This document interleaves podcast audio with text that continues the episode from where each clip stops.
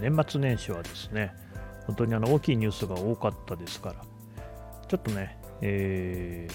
もれてしまった感もありますけれども、私が注目したというか、おっと思ったニュースにですね、山崎はじめさんという方がね、亡くなられたという訃報がありました。ね、本当ご冥福をお祈りします。知らない人も結構いるかもしれないんですけれども、知ってる人はめっちゃ知ってるっていう人で、まあ、経済評論家っていうことになりましょうかね。私、山崎さんのことは、そうですね、いや全然面識はありませんし、取材したこともありませんが、普通に識者としては、2006年、7年頃から存じておりまして、というか多分そのあたりで山崎さんがすごく世に出て、ね、発信力を高められた頃かなと思うんですけれども、当時から私は投資というものを始めております。で、覚えてるんですけれども、私2006年まで石川県の金沢総局にいて、そこから名古屋本社報道センターって言いましたけれども、そこで勤務しています。で、そのね、金沢にいた頃に銀行口座を新しく開設していて、要はですね、だからその口座が金沢支店なんですけど、ちなみに新生銀行なんですけど、自分の預金の行方っていうものについて考えるようになったのがその頃なんですよね。それまでどこ使ってたんだろうな、ちょっと覚えてないですけどね。学生時代のメインバンクは多分私シティバンクなんですよね海外に行ってたようなことがあったので、そこから新生に変えてるんだと思います。とにかく初めの頃、会社に入ってしばらくってひたすらがむしゃらに働いていて、本当に、寝る時間以外ずっと働いてたような状況でしたね。特にそれに疑問を持ったこともありませんし、でね、初日2000年の4月に入社してるんですけれども、まあ、時代の趨勢ってこともありましょうね。今は新聞社もだいぶ変わってると聞いてますけれども、私の時は本当にずっと働いてましたね。朝から晩まで。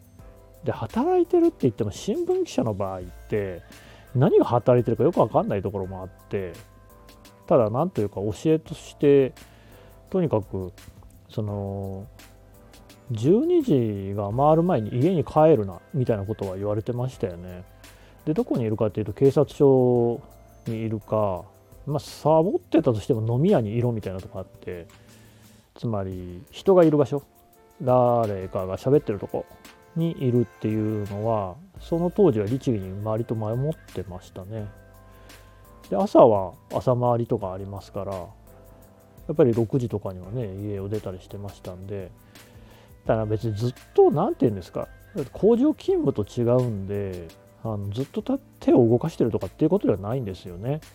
だって人と喋ってる、例えば警察署に行って当直主任のお巡りさんと喋ってるのって私にとっては仕事ですけど、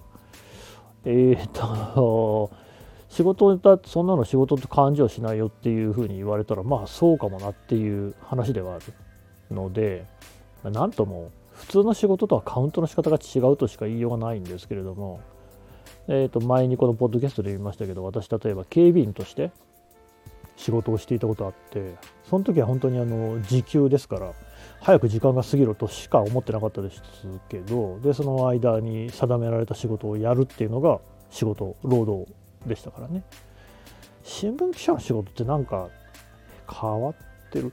とにかくなんか成功報酬型といいますか、いい記事を書く、いいネタを取ってくるみたいなところができれば OK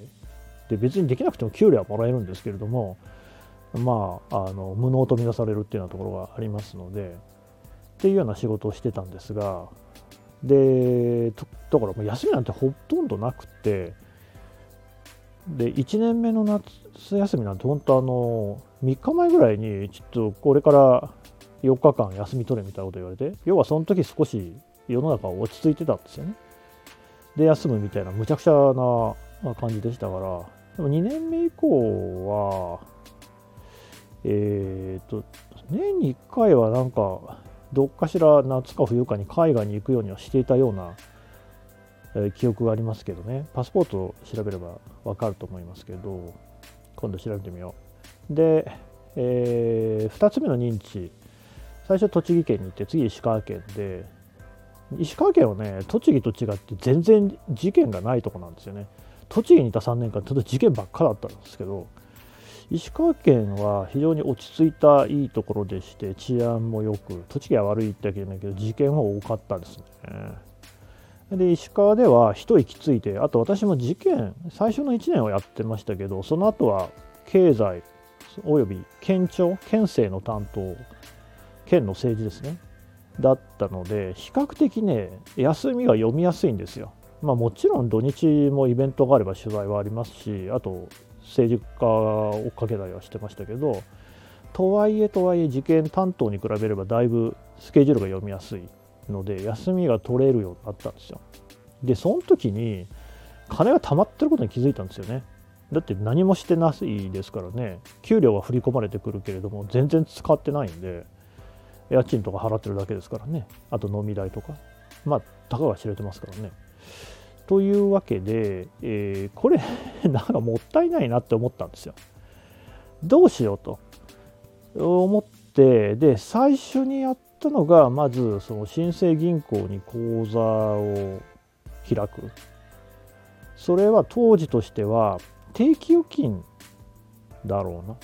うなの利率が高かったんですよね。定期預金って名前だったか分かんないですけど、他行に比べれば高かった。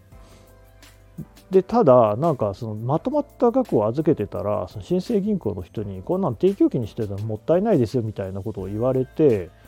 で誘われるままに勧められるままに入ったのがなんか複雑な商品だったんですけど、なんか年金型のなんだっけ保険何言ってんのかなって感じですよね。10年ぐらい拘束されて、でその間なんか誰かがそれを運用するんですよ。運用型保険かで、年金の形になってるのかな。年金の形にするかその場で一括して受け取るかは10年以上経ったら決められるみたいな商品あって、それを1000万円ぐらい買ったんですよね。なんでか理由はあんまり覚えてないですけど、でもそれはそういうのがありますよ。あ、そうですかっつってね。いや私も少しそういうその投資みたいなのしてみようと思ったんですよ。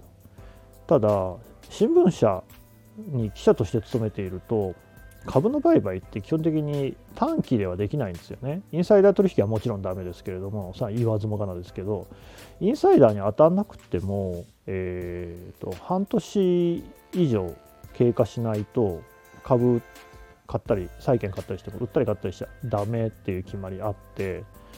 株取引を短期でやることはもともとできないんですよね。考えてもいなかったですし、でそういうなんか変な金融商品を掴んだってことだと思いますけど、投資信託とかもね当時すでにありましたけど、まだそんなにやってる人いなくって情報も少なかったんですが、ただまあやっぱり興味がその頃出てきて、それで行き当たったのが山崎さんでしたね。山崎さんもその一人。あとはやっぱりネット上ですごくブロガーがいて、今もやってらっしゃいますけどね、水瀬健一さんっていうね、水瀬なのかな、水瀬だと思いますね。梅屋敷商店街のランダムウォーカーっていうブログをつけてる人いて、その人から始まって他いろいろなね、投資運用をしているブロガーっていう人たちに次々行き当たったんですよね。でその人たちがだからこの人がすごいって言ってるのが山崎さんだったんですよ。何がすごいってそれまでの金融商品っていうのが全てとは言わないけど、大半がその金融機関にとって得になるように作られた商品であって、本当にその一般のね投資家にとってには得にならないっていうことをカッパしてたんですよね。だから言ってみれば金融業界を全部敵に回してるわけですよ。銀行とか証券会社とか。それがね、非常に新鮮でしたし、あ、こういう考え方があるのかと思いましたね。はい。ちょっとで次回も続けます。